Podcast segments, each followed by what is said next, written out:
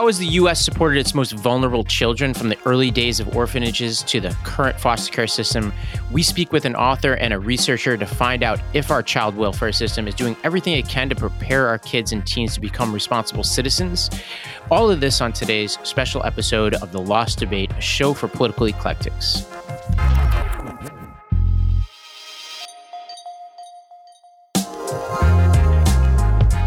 Hello, everyone. I'm Ravi Gupta.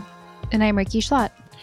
Well, Rikki, you know, we were researching for what we thought was going to be a segment on child welfare. And what we realized is that there's just so much going on here and that this is such a long saga of mistreatment of children in this country. So we wanted to devote at least one episode to this.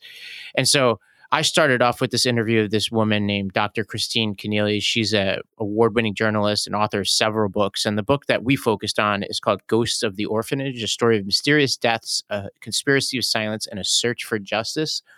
And she outlines a parade of horrors that happen in orphanages in this country for over 100 years, you know, up until basically the 70s. And she did some just old school reporting to unearth uh, just a repeated pattern of practices where the Catholic Church and the system of orphanages basically swept under a rug a cycle of abuse and mistreatment of kids. And so we start with that just to talk about like what was the first system or the last system of taking care of our most vulnerable kids and who even were the kids that you know attended orphanages and basically she pierces through the pop culture kind of myths around orphanages and paints a wholly different picture of what these places are like. Uh, and then you did a different interview to talk about what's going on with today Yes, I spoke to Dr. Sarah Font. She's an associate professor of sociology and public policy at Penn State, and she researches um, foster care and child abuse and the modern system that we have in place today. And she's doing some much needed research in a very unattended field. Um, and she recently came out with a Wall Street Journal article that sparked a lot of conversation about how kids are doing in the foster care system today. Um, some perhaps well meaning but misguided activists who um, want to kind of burn down the system as it is. But then also, we discussed a lot of much needed reforms and the very delicate balance between children's interests and parents' interests and the desire to keep families together as much as possible, but also keep children safe. Um, and also, just the um, the impact that being a child protective services worker has had on her as well, because it's a really um, sad and harrowing kind of crevice of our society that's underattended to. And oftentimes these kids end up getting out of the foster care system and and head into adulthood um, severely behind as a result of the way that they've been treated. Hmm. Yeah, it's kind of a thankless job, unfortunately, in mm. our society. Well, okay, great. So, listeners, you know, we're going to take you on a roller coaster ride right now on perhaps the most important issue we have as a society. So, we hope you enjoy this episode. Let's jump right in with our interview of Dr. Kenneally. Well, Christine, welcome to the podcast. Thank you, Ravi. Thanks for having me. Well, Christine, like you, I grew up Catholic and I have, you know, quite a lot of experience with nuns. And I, and I would say they were not the friendliest people, but it, I certainly didn't have the kind of experience that you describe in this book. And what I find fascinating is the genesis of your of this reporting seems to be your own personal experience. Um, let's start there. So you attended, I think it was a summer camp, right? And yeah, and you had you had an experience with a priest who wound up eventually going to prison. You mind just telling us that story? No, sure. So, um, and, and the reason I told the story is not just because it sort of was really part of my personal motivation, but because it's so common, right? So we, we know so much about um, all these children of so many generations who've been abused by the priests. But there's this much wider circle of the kids who were forced to witness that, the kids who saw things happening but didn't know how to report it, the kids who understood there was something really weird going on but didn't know what to do with that information. So I was invited to um, a camp, an acting camp. It was a theater camp with a friend of mine. I was super excited. It was something I'd always wanted to try. Didn't really know much about the setup. It was run by a priest was at his private property in this rural area about an hour outside of Melbourne, the town where I lived, and it was a weekend away. So, um, convinced my parents to let me go. They weren't too keen on the idea, but finally got there, got to this camp, and it was this kind of weird free for all. There was just a bunch of kids ranging in all ages from sort of 13, 14 to 18 I didn't really understand the structure. I stuck close to my friend, and that first night ended up sitting um, in front of this beautiful fire with uh, my friend and uh, this really cute boy uh, who I was very excited to meet. I went to an all girls school, and also the priest. And the priest was a friend of the family of my girlfriend. Um, and that night, you know, we just, we sort of, we were chatting away. This priest was talking about all sorts of, you know, holy, wonderful things about, you know, theater and acting and people. And so the conversation took a turn at some point, And he said something along the lines of, um, how love is very beautiful and trust is incredibly important. And how wouldn't it be wonderful if the four of us, me, this boy, my friend, and the priest, went into his bedroom, which incidentally was the only room in this great big space in this building that actually had a door on it. Um, if we went into the bedroom and we showed that we understood what trust was by taking all our clothes off in front of each other.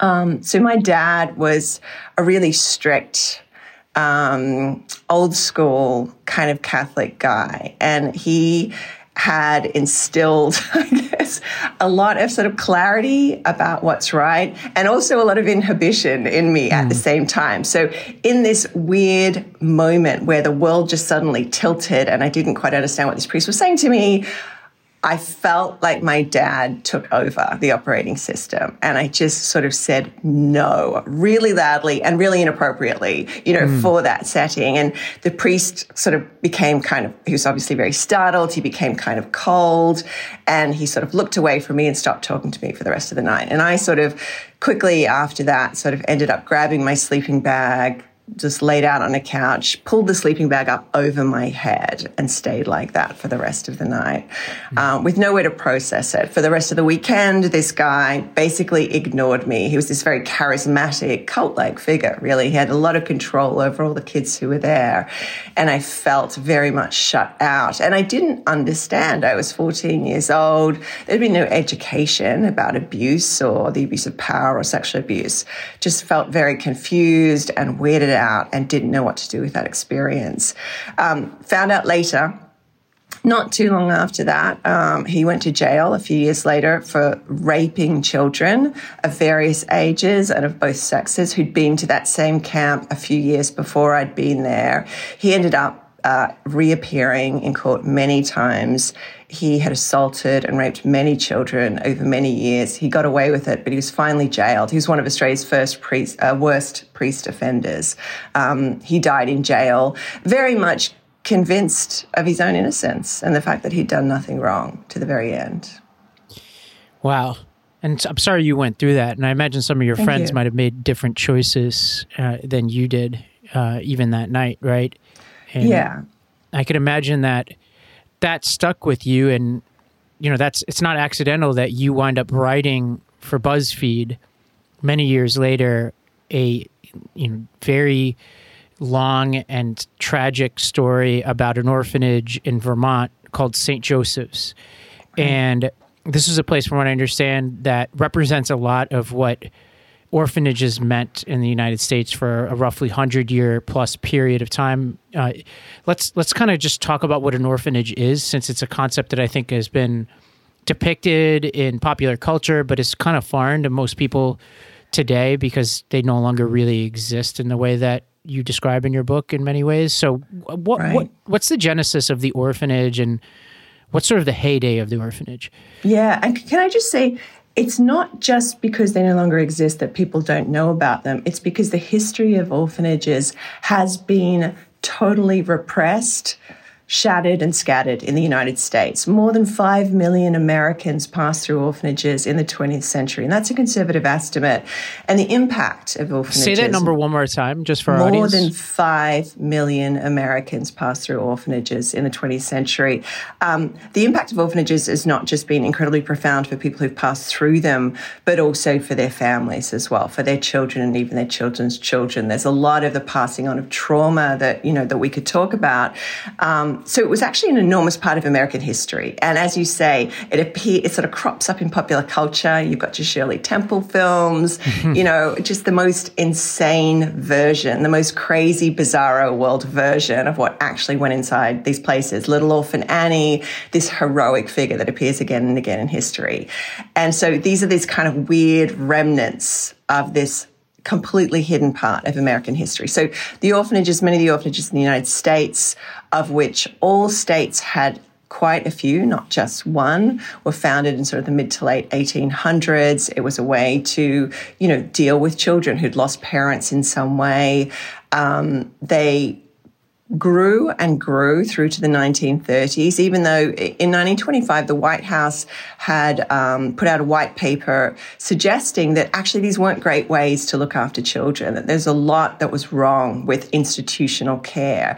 Despite that really quite modern consciousness all the way back then, they peaked in the 1930s but they continued on till at least the 1970s. And between that sort of the 30s and the 70s, you started to get foster care and other alternative childcare systems taking over. But there's so little history written about orphanages.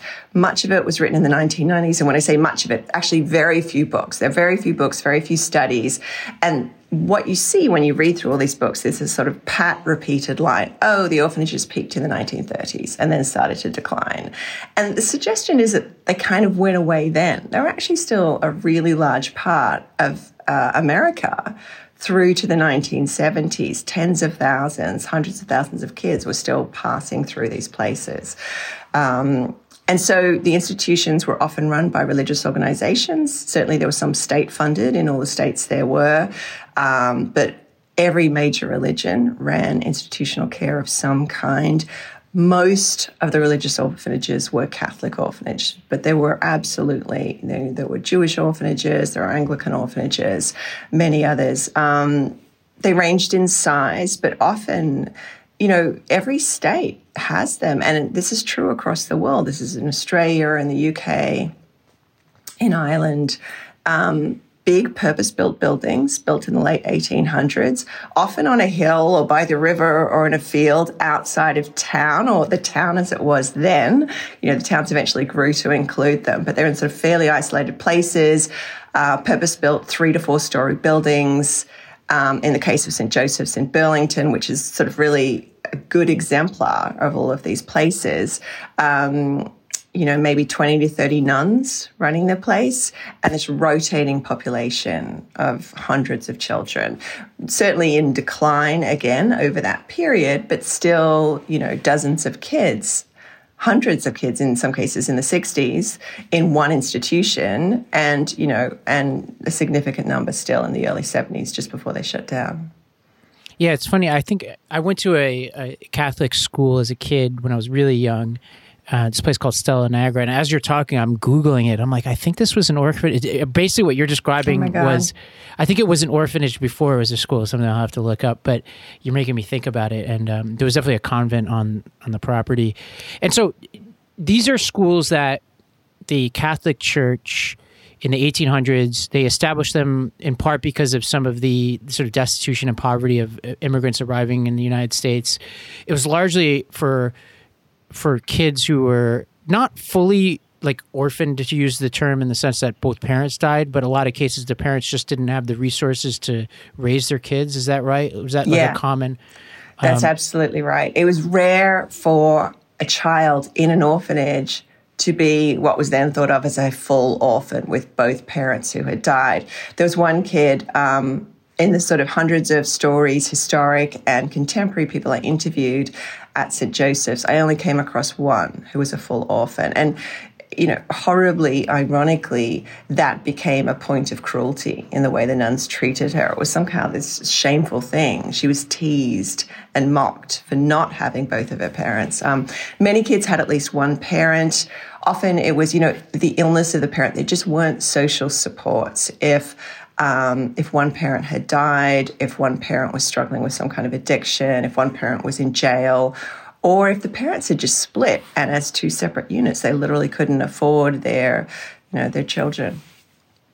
And so the the sort of proximate story for you, or at least when you were at, at BuzzFeed, the, the orphanage that you decided to spend a ton of time. I mean, I think this was a many year effort to get to the bottom of what happened in this place. It's a place called St. Joseph's Orphanage in Vermont. And it basically lasted for over a century, from what I understand, until 1974, which is, yeah. an, is an important date because at that point, when you're doing this reporting, survivors of this orphanage are still alive. And so you're able to talk to them directly and what did you discuss? How did first of all, how did it even come to your plate? And what were some of the stories that you were hearing from these survivors? Yeah. So um, sadly, sort of having this conversation just as BuzzFeed News is shutting down. I know, right? And and I joined the BuzzFeed News investigation team just as it was starting. And so it was this time of like incredible ambition and also funding. And so, and led by this amazing man, Mark Schoofs. And Mark got behind this story all the way. And so he enabled me first just to look across the country and just to look as many different places as I could. Um, and there there are still there are still so many stories out there. Let me just say this. and, and so, are you saying that you knew before any of this that you wanted to do this story before you particularly knew which orphanage to focus on? Is that is that what you're yes, saying? Okay. that's right. So part of the challenge of the initial reporting was finding the right place, and um, I ended up settling on Buzz, uh, sorry, on St. Joseph's in Burlington, Vermont, because what I was able to find was that they had uh, a lot of survivors from St. Joseph's who participated in litigation in the 1990s. And um, by coming together, by creating a bunch of records, by giving depositions, in many cases, incredibly video depositions that I was ultimately able to find, um, they told that initial story. They told the initial version of their story. And so only once I had started to come across the records of that litigation was I able to establish that there was enough there that I was going to be able to use those records, not just to sort of evaluate what had been said in the 1990s versus what was being said to me, you know, 20 years later, but also to track individuals down who'd been there as well. So it was like coming across, you know, the archaeology of this sort of old building or something. There was so much had disappeared, but there was so much there from which I was able to, you know, build the story out.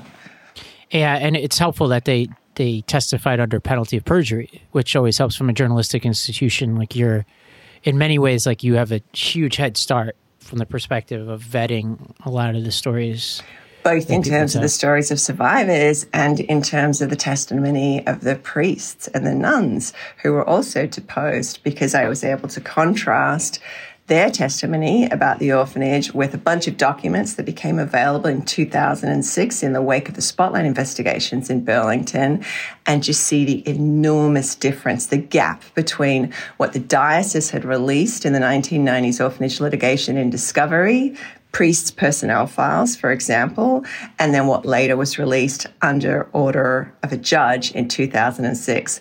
Completely different. Files in the 1990s that were one or two pages long, files in 2006 for the same priests that were thick and had huge amounts of information about their history of accused predatory behavior and their time spent in so called rehab facilities for that behavior.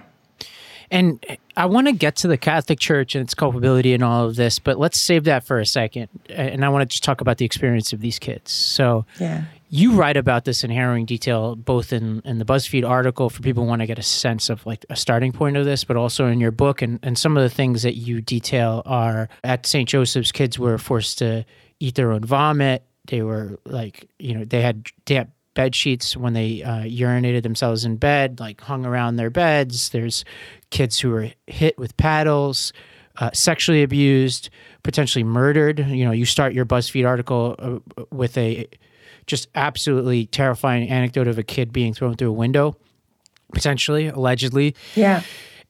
Uh, so these are obviously insane details. What what's your sense of like the climate in these like what what is it I, these things are always hard to fathom evil like what's going on with these nuns and priests i guess yeah. is the thing that i because i've interacted with so many nuns and priests as you have and obviously there's like a runs the gamut of details but there there does seem to be a abnormal amount of cruelty in the clergy in some of these institutions for a, a significant period of time. Like, do you have an answer as to what the why the culture was what it was to use like a very sanitized word like culture? Like, yeah, what's going yeah. on with these people? No, that's such an important question. And my answer is not exhaustive, but I, I have some, I think, really important reflections um, for anyone who thinks about sort of what, what was happening in this world. And, um, you know, primarily it's the same as the parish priest sex abuse, right? This is an institution that is all powerful and its prime directive is to protect itself. So scandal was this huge word in the sort of the 1990s behind protecting the church from scandal.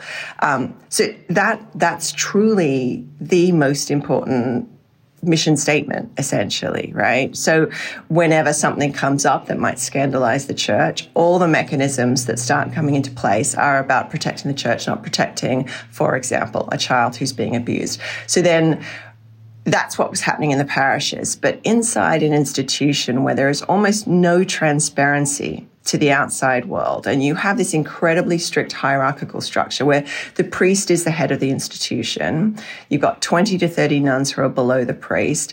In the case of St. Joseph's, uh, according to the church's own records, I was able to show that from 1930 through the 1970s, at least six of the eight priests were credibly accused predators. So, so, so this is an organization that is just fully run by predators, right? That that small period where there were, I think, two other priests in there as chaplain who I wasn't able to find. I, who I wasn't able to find documentation for. I was never able to prove something either way. That was only two to three years in the entire institution's history. Mm. So that's right happening right at the top of this institution. You've got 20 to 30 nuns beneath the priest um, you know, you notice the cruelty of nuns in your school, right? And that that's For sure. I, get, I get so yeah. much feedback. And you know, let's obviously be clear. There are a lot of people who have fantastic nun stories. There are some amazing nuns out there, or there have been, and you know, so that said, there is this sort of palpable and obvious culture of just quite active cruelty. And the way I think about that, and it's in terms of these particular nuns at St. Joseph's, I'm sure this is true of a lot of them. Um, these nuns themselves often came from very impoverished families. They might have been the eighth child of 10. There was this culture of giving one of your kids to the church, right, as the nun or the priest, and it was seen as this proud thing. Um, some of these women uh, had left their schools at 14, at 16, at 18 to enter these convents. The convents were very strict places and sort of, uh, there are always sort of two or three really critical um, principles, and like you know the alpha of the group, essentially. Kind of oh, absolutely. The, the, hierarchy, the rigidity within the sort of the group of nuns was also profound. Um, but we think of nuns as as um, holding these values of charity, of goodness, of all these things. But one of their most important and non-negotiable values was obedience.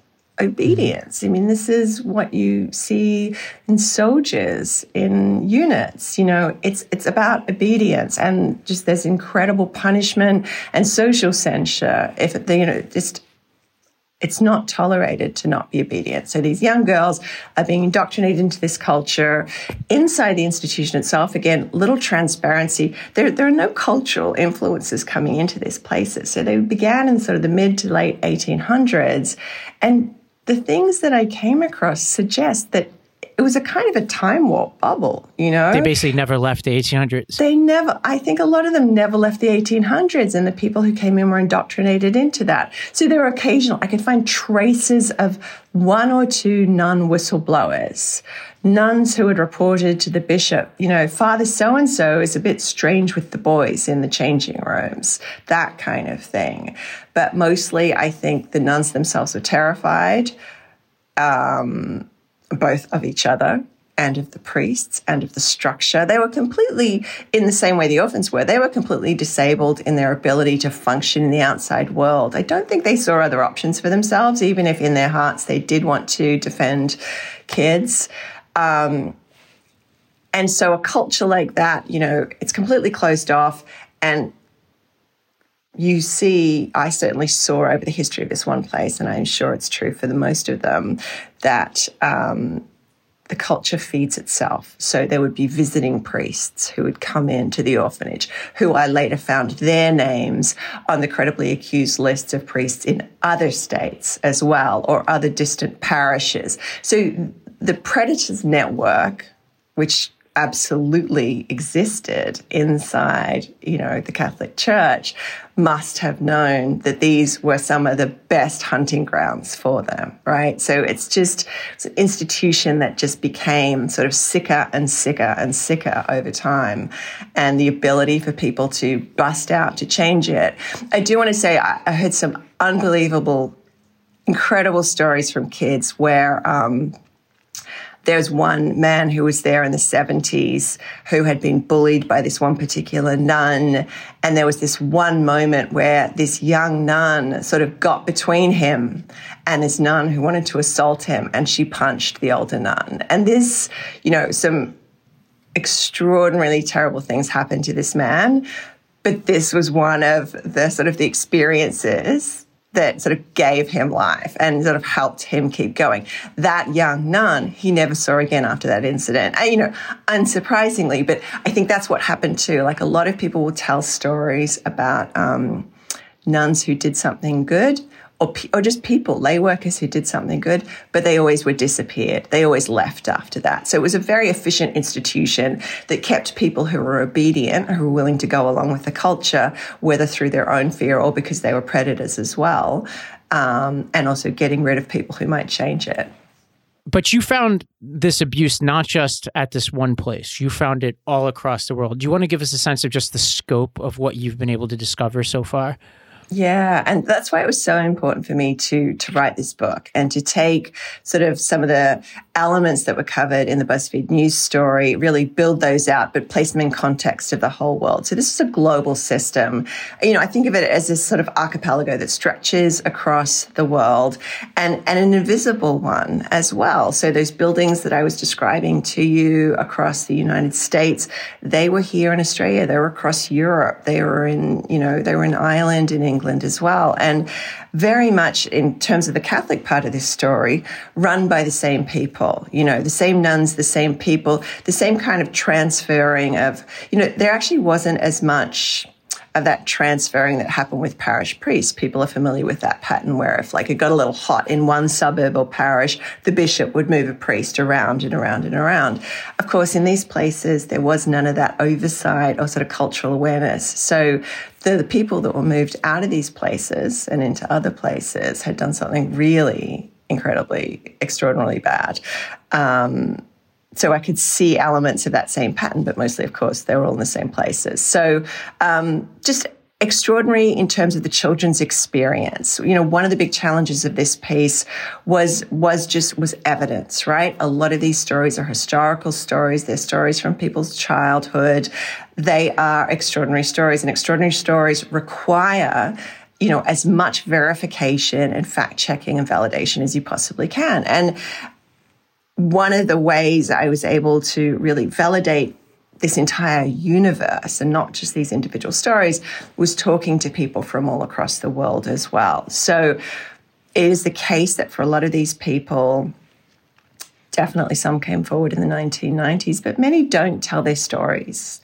The stigma is so profound from simply having been in an orphanage, let alone the abuse that took place inside them it, it is common for people not to talk about this for decades into their own life. I've spoken to individuals who only told their spouse when they were 60 or older that they'd been in a place like this. So it's very closely held, very hidden and invisible individually as well as historically. And um, I was able to speak to quite a few individuals who had either never told their story before or had told only a few people before, you know, over the course of their very long life. And the details that corroborate each other across institutions and across countries are absolutely uncanny. I mean, you mentioned the this sort of incredibly cruel practice of humiliating children who had wet the bed through the night. And you know, every kid wets the bed at some point. Right. This is an entirely normal human thing, and it is especially common uh, in situations where children are being traumatized. It's especially common in places where children do not feel comfortable and at home, such as in an institution. It's just simply to be expected. And um, and these kids were treated as if they were somehow doing it on purpose.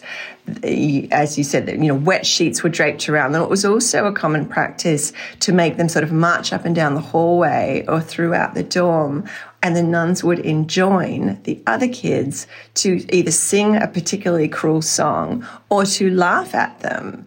Um, so I've spoken to individuals who were part of the laughers, and you know, they um, remember feeling like they had to laugh, or it could happen to them too. You know, like classic sort of.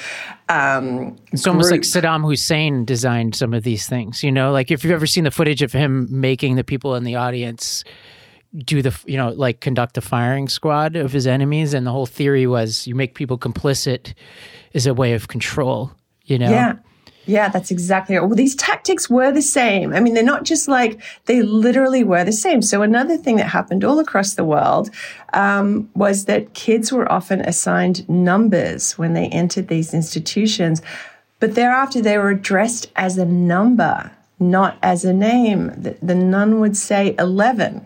10, 22, get over here. And, you know, I spoke to a man who didn't realize he had a name that was a word, not a number, until he was 11 years old. Uh, it's just, it's the same. It's the same. It's like the same, the torture that's applied to political prisoners all over the world, the weird psychology that happens inside totalitarian regimes. It's the same stuff. And so tell me a little bit about accountability or lack thereof. What do we know? Starting with St. Joseph's, because I know there was a lot that happened there. And around the world because we know so much as a society now about the the fight against uh, the fight for justice as it relates to just priests writ large. You know, movies mm. like Spotlight and the reporting on the Boston Globe. That's an ongoing struggle. What do we know about what's happened with St. Joseph's and some of these other orphanages that you've investigated? Right. So, in terms of accountability, sort of one of the most important um, moments in the history of accountability for orphanages is the 1990s. So, the 1990s is when a number of individuals across the world who'd spent time in these places um, came forward and tried to seek some kind of justice for themselves. It was sort of a strange period where I think people were a few decades out of their personal experience in the orphanage, and the culture around them had certainly also become more inviting. There was more consciousness that uh, there wasn't a lot, but there was more consciousness that abuse happened, that people might be affected by it, that something that happened in your childhood could stay with you for a long time. So, um, outside of America, as people started to come forward and form into activist groups or support groups or get together in some way, those processes often led to government engagement. So, for example, in Australia in the early 2000s, there was a federal government inquiry called Forgotten Australians, and um, you know, it was a first pass at dealing with this history. The history is so massive and complex. It's, it's, it was just the first step. There needs to be so much more. But it performed this really important function of listening to people who'd been inside orphanages, putting their stories in a report, putting them side by side so that, you know, reporters could later come along and actually start to evaluate them and chase down individuals and really fundamentally validate the reality of what happened inside these places. In America, and when people started to come forward in the 1990s to seek help, um, they were funneled towards this process of litigation, um, you know, for better or for worse, right? That that's just often how these things uh, roll out in the United States. So, what that meant was they ended up the people who sort of organized enough to actually engage, as they did in St. Joseph's uh, in Burlington, Vermont, they ended up in this combative process. And so inside the litigation process, you know, you had people on the one side who had experienced experiences and were often suffering from a kind of trauma that, you know, um, Bessel van der Kolk, I don't know if you know Bessel van der Kolk, he wrote The Body Keeps the Score. He was actually an expert witness in the St. Joseph's case. I spoke to him also many years later, and he said to me the kind of trauma that these people experience, that modern psychiatry even now, cannot fully understand or account for, that he'd never met people affected in quite the way these people were affected. So that's that's the plaintiff group. And then on the other side, you have an incredibly wealthy and incredibly powerful institution that doesn't just have this sort of basic mission of self protection, but that is literally, that has written the book, the global mm. book on institutional self protection that knows what to do and how to do it. Continuing on the question of accountability as it relates to the church, as somebody who you came up in in the Catholic Church, I came up in the Catholic Church. I imagine we both have kind of complicated relationships with it now. What do we make of this institution today? Because it still exists. I think if if we'd been describing this institution to somebody who didn't know all the great things we know about what the Catholic Church can do and, and what churches mean for our communities, it's it, it basically sounds like a criminal enterprise when we think about it. Like like what what should happen to the church today as an institution and what can we do for the victims today that has not been done yet? Yeah.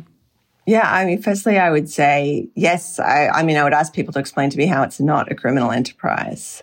Um, the evidence is there.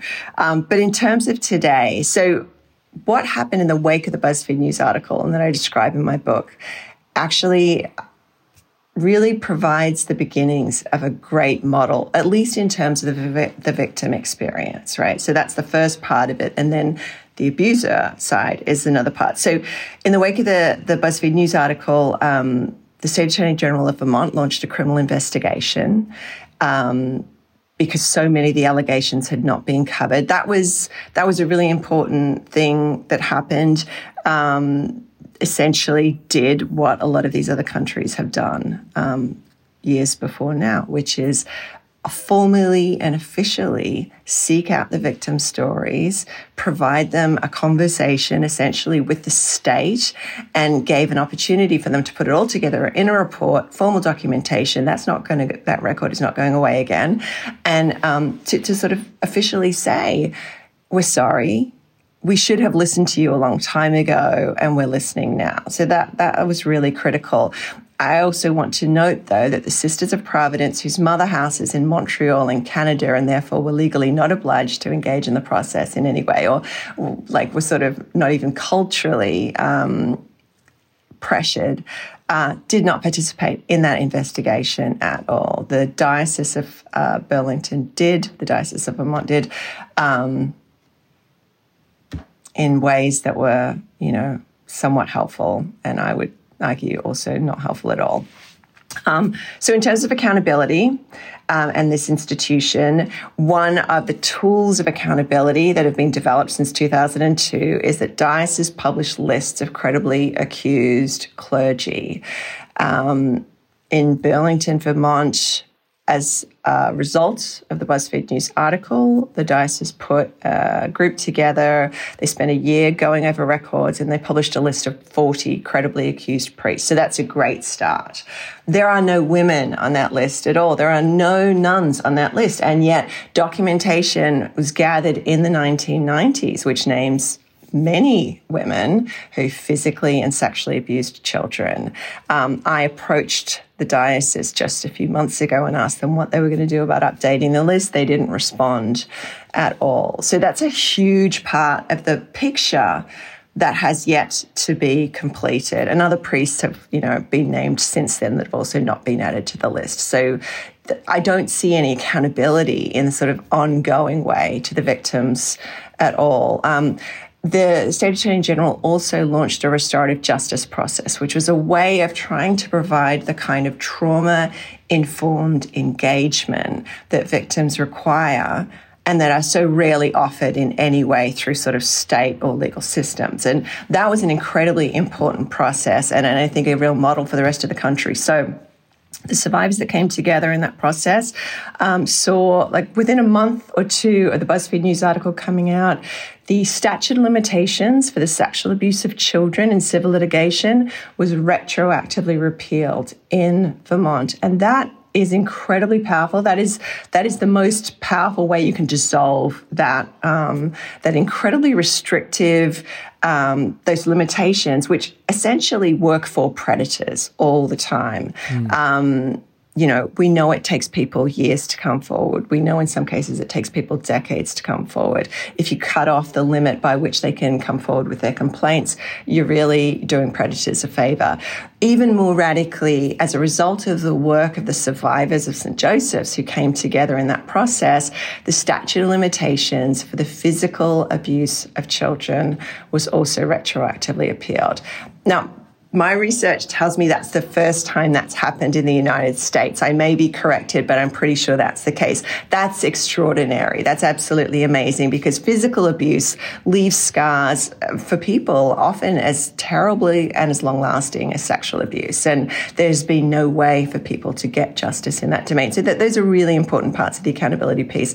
I'll note that, you know, the church was incredibly discouraging of this move, despite at the same time, you know, talking about their commitment to survivors and their willingness to sort of, you know, fix the sins of the past. So that's a really important part of accountability. Um, but there's so much more that needs to be done. And I would just sort of circle back and say that naming all credibly accused clergy, whether they are men or women, is a massive part of that. Well, I think as we kind of close out, I would love to just talk about the end of these institutions, why that came about, and just some thoughts on where we are now with the transition to a foster care system and the sort of mm-hmm. relationship between the orphanage system and the foster care system that we have today. And you know any thoughts from you as somebody who's been thinking about this about like what an ideal system would look like? Yeah. Wow. I'll get to that last bit last because i yes i don't i, I don't know but i i my main concern is that the orphanages were essentially disappeared. So I think it became really obvious and I sort of I saw hints of this in documents, but it was very hard to get at, you know, the the real documents. Um, I think it became pretty clear that really bad things were happening inside these places. So I think states essentially made them go away as quietly as they could. And really there was no acknowledgement. And so, you know, uh, there's a huge problem in the orientation of the foster care system. So it was based, it was sort of physically, essentially, built on the remains of the orphanage system. The, the orphanage system was one in which extraordinary torture, the torture of children and abuses occurred. And there has been no acknowledgement. If those truths had come out in the 70s or even the 80s and the 90s, when there was a lot more strong physical evidence to back it up, then I think the outrage that would have just filled the country would have ensured much more um, conscious, aware, uh, regulatory uh, structures and also human structures in the foster care system. Like just this basic principle that predators exist. Predators exist and they are always there. And actually, they quite often work together and they're really good at it. And this needs to be part of the bedrock of any childcare system. Um, there are so much, uh, there are so many more principles that would have come out of like a true acknowledgement of what America had really been doing to at least some of its children inside these hidden places. And then, sort of more worryingly, um, you know, often the organizations that were placing kids inside orphanages and in the Catholic system, these would be Catholic social work agencies. Those agencies, with all the exact same staff, transitioned from working sort of interfacing with the orphanage system to interfacing with the foster care system and you know for many decades at the same time doing both of those things. So the people that were shutting kids down ignoring them or even abusing them when these kids themselves tried to report what was happening to them those individuals persisted inside these agencies, these sort of newly changed agencies, for years and decades afterwards. So the culture that they enabled for a very long time is the same culture of the foster care system. I think.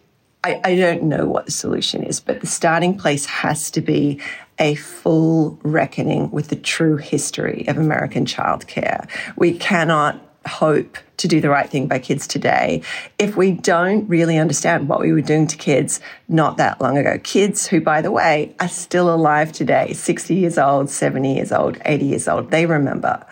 Hmm. Well, an incredibly sad but really important story. And for our listeners, go out there and get this book, Ghosts of the Orphanage A Story of Mysterious Deaths, A Conspiracy of Silence, and a Search for Justice. Christine, thank you so much for shedding light on this story. And let's hope that, you know, we continue to unearth all these injustices and more importantly do something about them you know get people the support they need who are still alive dealing with this madness and you know, reforming the system that exists today so that we can purge this horrendous culture of neglect and abuse of kids. Absolutely. Thank you so much, Ravi.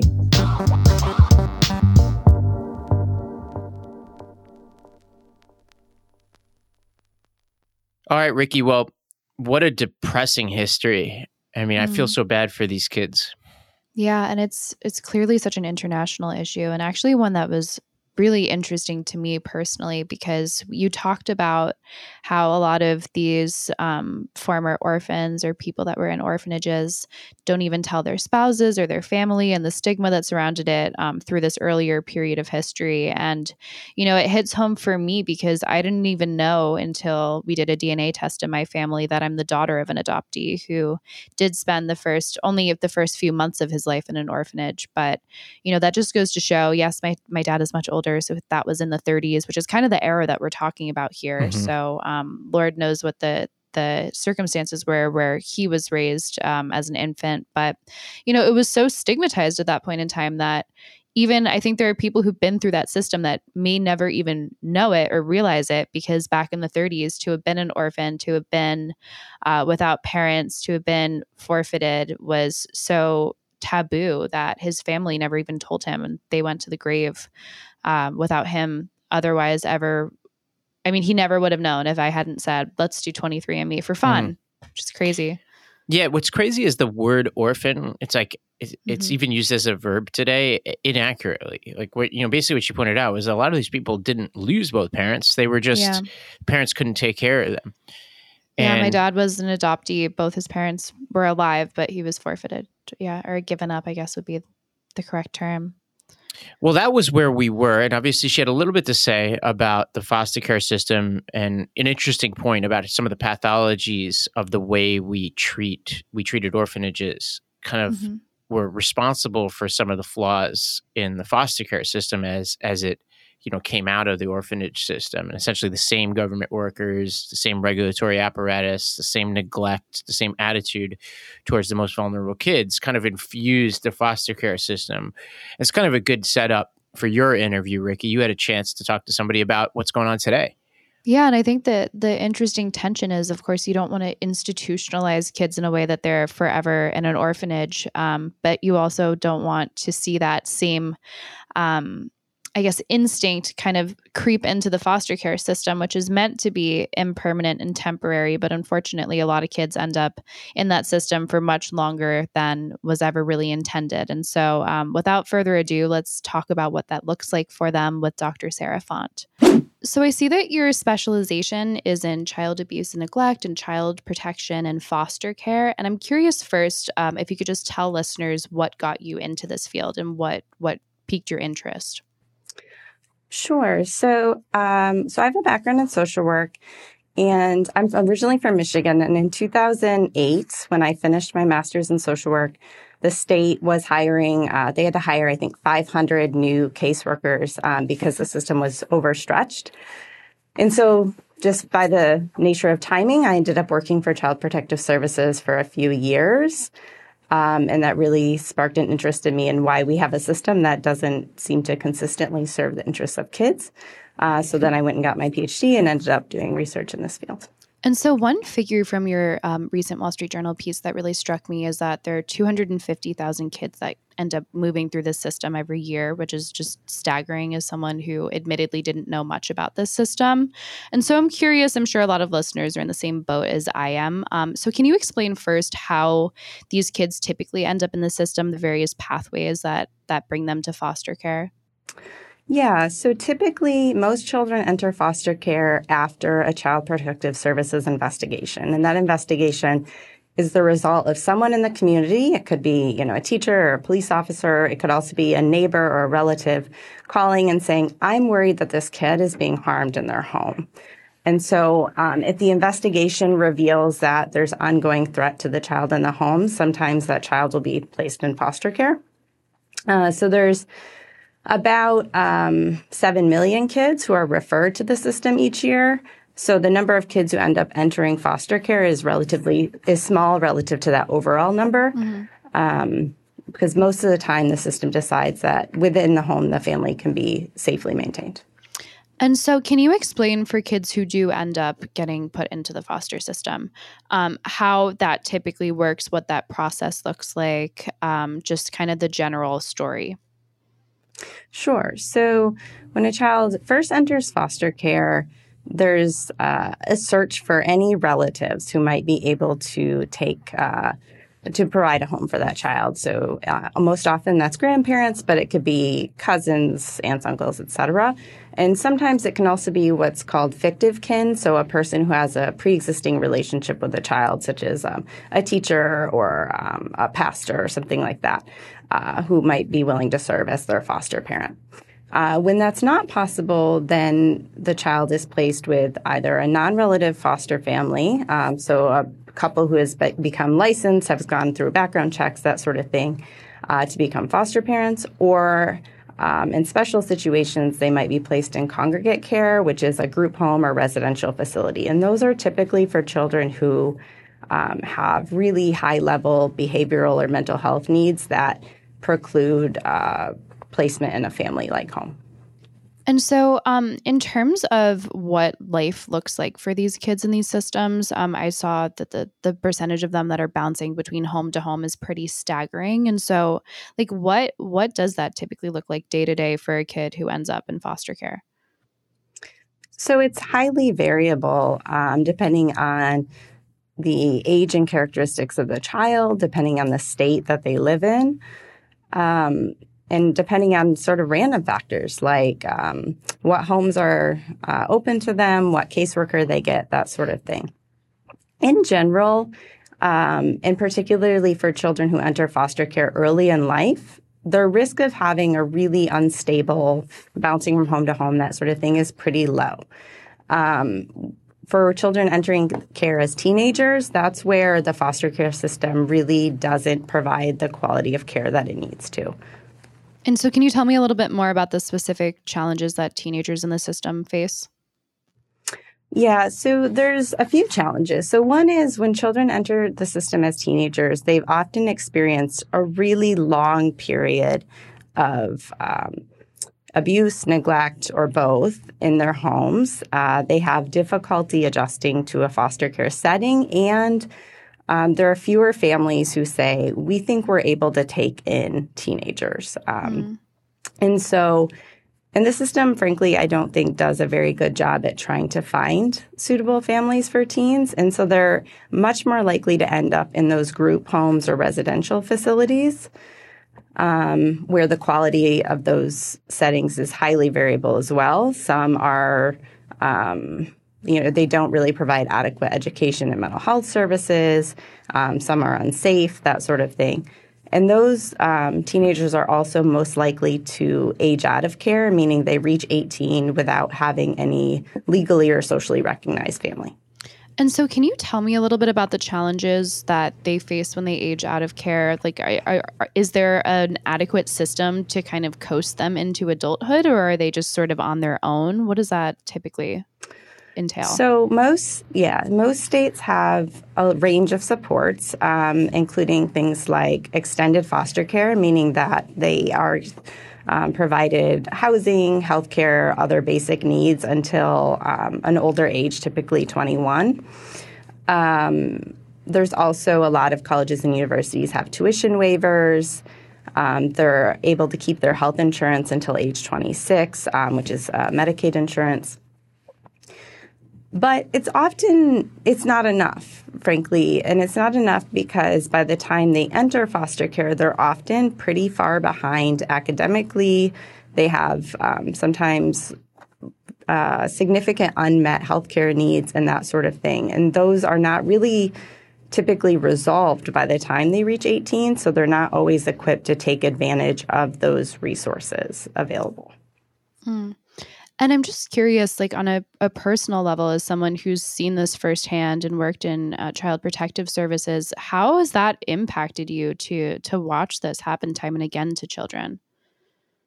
It's it's a struggle, um, and I think the thing that is most um, most difficult is that we know a lot from developmental science about what kids need to developmentally rebound, uh, to be successful in life. And we don't consistently provide that to them, even though we know what that should look like. And so, what are the sort of top line things that you think are the the most fundamental requirements for making sure that these kids do land on their feet in the end? So, I think the first and most important thing that uh, the child protection system can do is adequately investigate cases of abuse and neglect so that we don't see um, a child coming into foster care after 10, 12 reports of abuse or neglect over several years. Um, because at, after so much harm is accumulated, it's much harder to try to help them rebound at that stage. The second thing um, that I think is really important is that we have to realize that foster care is inherently temporary. Um, children aren't just sort of stuck in uh, stuck in time while the system tries to figure out if their parents can address the the risk that led to foster care or if they need to be put in a guardianship with a relative or other things. Um, so they can't just kind of let children sit. They have to treat the need for a permanent, stable family as an urgent need. Mm. And so, before I ask you a little bit more about other reforms that you'd like to see made, um, I'm curious if you can just give us a sense of what the outcomes long term look like for these kids. Are there differential rates of of incarceration, of uh, drug abuse, or anything along those lines? Yeah, so relative to the general population of children in the United States, children who have experienced foster care are um, at higher risk of a range of negative outcomes high school dropout, teen parenthood, incarceration, and so forth. Um, however, recent research suggests that when you compare children who have experienced foster care to children who have been left in their familial homes after exposure to abuse or neglect, what we see is that uh, children who experience foster care tend to either uh, turn out similarly or slightly better, depending on the, the outcome. So there's some evidence that foster care is protective um, in cases of maltreatment, but not as much as it needs to be. And so, tell me a little bit about this tension that you discussed in the Wall Street Journal um, article recently between the like family preservation, which of course we want to keep kids with their family where they can safely do so, but also then just the welfare that sometimes is in tension with that. I saw that there's been a history of kind of the push and pull legally in terms of how to balance that. And I'm sure that's enormously delicate. So so what's the history there? Right. So it's very difficult when confronted with a case of suspected abuse or neglect to know for sure whether that can be safely addressed while keeping the child in the home or not. And so, so there's often been shifts back and forth where, um, you know, uh, Congress or state agencies will take stock and say, we think we have too many kids in foster care. We need to really lean into family preservation and try to provide more in-home services. And then on the other side, there will be cases where children are left in the home and they suffer really significant injuries or sometimes die. And they say, okay, we're, we're going, to, we've gone too far and we need to really prioritize keeping children safe. Um, and so that pendulum swing has resulted in really inconsistent policy and practice over time. And we haven't really achieved the right balance because of the uncertainty inherent to assessing risk. But I'm curious in terms of parental responsibility here that there's a, a, simplistic narrative to say that oh this is the parent's fault and that's why this child ends up in this system. And i'm wondering if there's a more nuanced perspective that you can provide in terms of issues and challenges of poverty or other other underlying challenges and systemic issues that parents might be experiencing that lead them to this point in time where their child is potentially going to be taken into the foster care system parents who lose custody of their children have had, on, on the whole, extremely challenging lives. Um, often they have experienced abuse or neglect themselves. Some have been in foster care themselves. Um, poverty is fairly prevalent. Um, so, yes. So there's a lot of factors that leave us with significant sympathy for parents who face this situation. Um, poverty is one of those factors, um, but there's also tend to be unstable relationships. Um, the parent is sometimes the victim of domestic violence, has substance abuse or mental health challenges. Um, so there's a high level of complex needs in these scenarios, and so it's not so much a matter of whose fault it is as it is what it, what needs to happen so that this child is safe and potentially has the chance to break that cycle. And are there other social programs or any other reforms that you think, like unrelated directly to the foster care system, would help to decrease the number of kids that end up there in the end? Yes. So, one of the challenges I think with the child protection system is that it focuses primarily on what do we do to um, help parents address whatever issues led to foster care, led to child protection involvement. Uh, but it doesn't focus enough on helping children rebound developmentally so that when they reach the point where they're ready to become parents, that they're able to safely and appropriately parent. So we see too much intergenerational cycling mm. of the same sort of issues. And so I think the best thing that we could do to prevent this scenario is um, better support adolescents who are um, sort of on the precipice of adulthood, who um, are potentially going to become parents in a few years, and improve the likelihood that they're ready to do so safely. Mm. And so, another part of your article that I found interesting is um, recent research that you conducted that revealed that there's a huge amount of variance in the success that different states have in the foster care system. And so I'm curious like who the the best and the worst states might be and also what factors might play into that. Yeah, so in that report we really looked at um, whether states were prioritizing timely permanency, meaning that they use foster care as a temporary situation and not something that drags on forever. And so what we found was that um, there were a few states, um, such as Illinois, where they really didn't see foster care as temporary. When a children when a child came into foster care, they were likely to sit there for several years. And they, so they weren't being reunified, meaning returning home to their families of origin. They weren't being put in guardianship and they weren't being adopted. They were just kind of stuck in a status of unpredictability.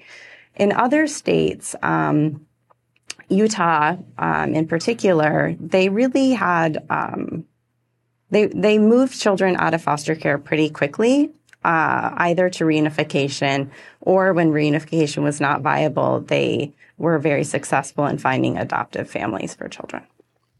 And so, um, along those lines, I, would love to hear just generally some of the things that the current foster care system does do well, or any um, reforms that we've made that have been positive. Because, of course, there's a lot of negative to be told, but I'm sure in some ways it has improved over time.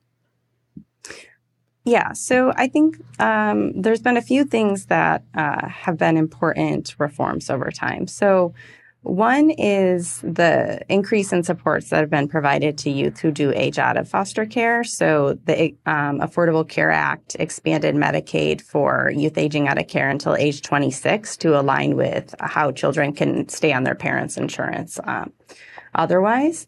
So that's that's been an important reform, I think. Um, there's also been a pretty long term decline in the use of institutional care. So, the United States has a relatively low rate of institutional care for children relative to, for example, Europe.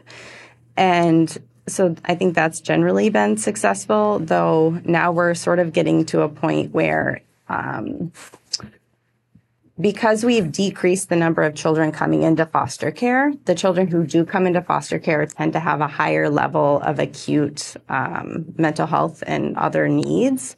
And we've decreased congregate care to the point that now we have some children who end up, you know, sleeping in offices or other things because the placements aren't available. So while the decrease in congregate care on the whole has been good, it's started to reach a point where we maybe don't have enough. Mm.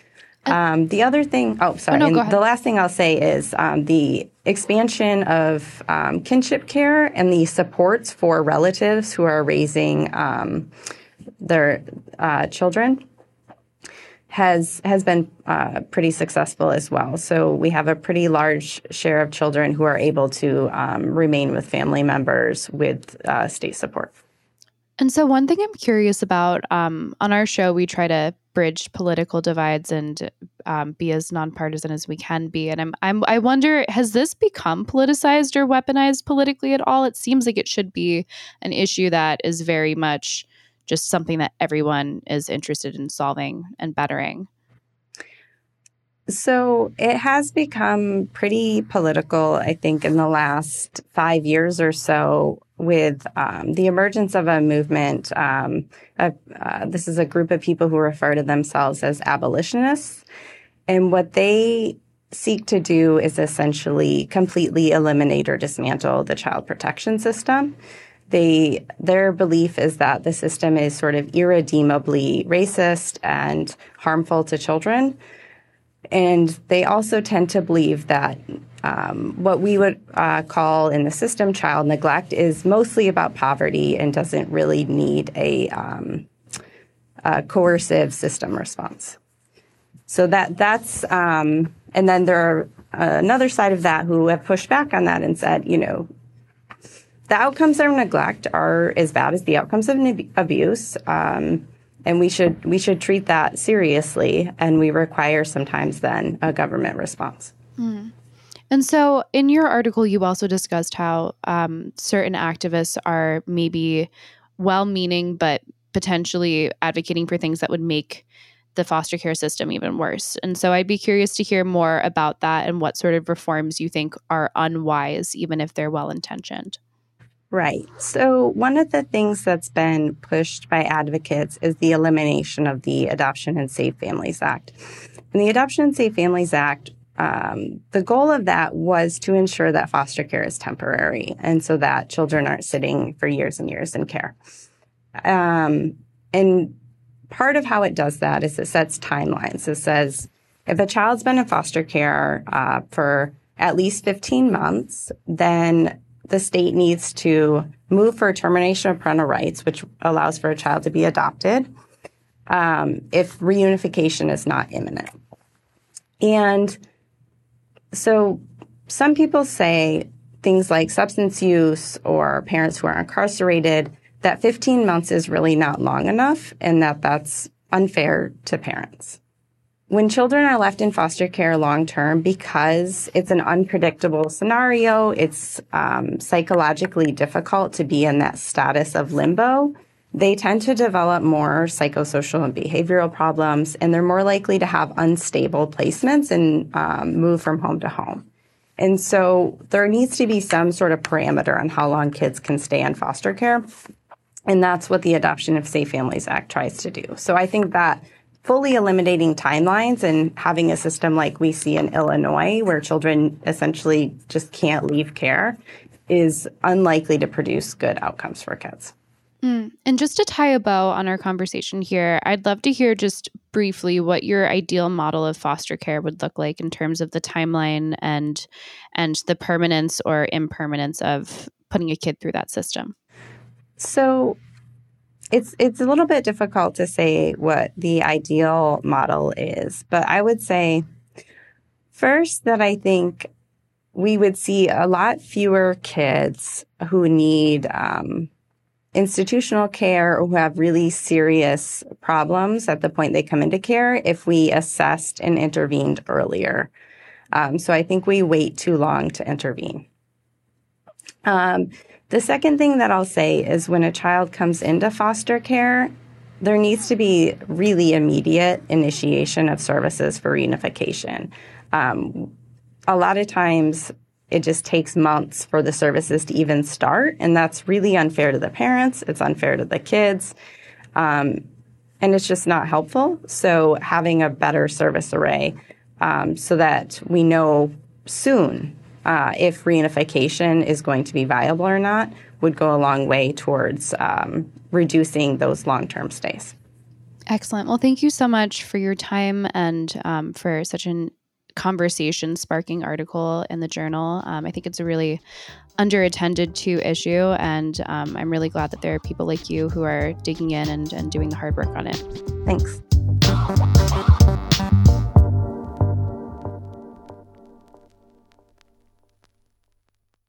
Well, that was a very interesting interview. And I think um, obviously it's great to see that there are some academics that are really spending enough time um, delving into this issue and bringing it to the Wall Street Journal, bringing it into a, a forum where there's actually sparking a public conversation about it. Because I think you know this is something that we kind of brush brush to the side, and we don't think about the fact that there are a quarter of a million kids who get referred into this system, and it, every single year. I mean, that's just a staggering number. Of course, not all of them end up actually going into foster care, but the fact that there is just a huge number of kids who who our our country is saying are not in a safe and adequate household where they are is is something that is just tragic and totally underattended. Yeah, it feels like the kind of thing that if we're ranking things that we want to get right as a country and as government, this should be at the very top of the list. Like involves, you know, mm-hmm. taking either taking a child away from their parents or the parents willingly giving up their children. Mm-hmm. Like this this is like one of the most fraught questions that we face as a society like when when is it appropriate to take a kid away from their parents? How do you even manage that interstitial period which you guys spent so much time yeah. talking about in the interview?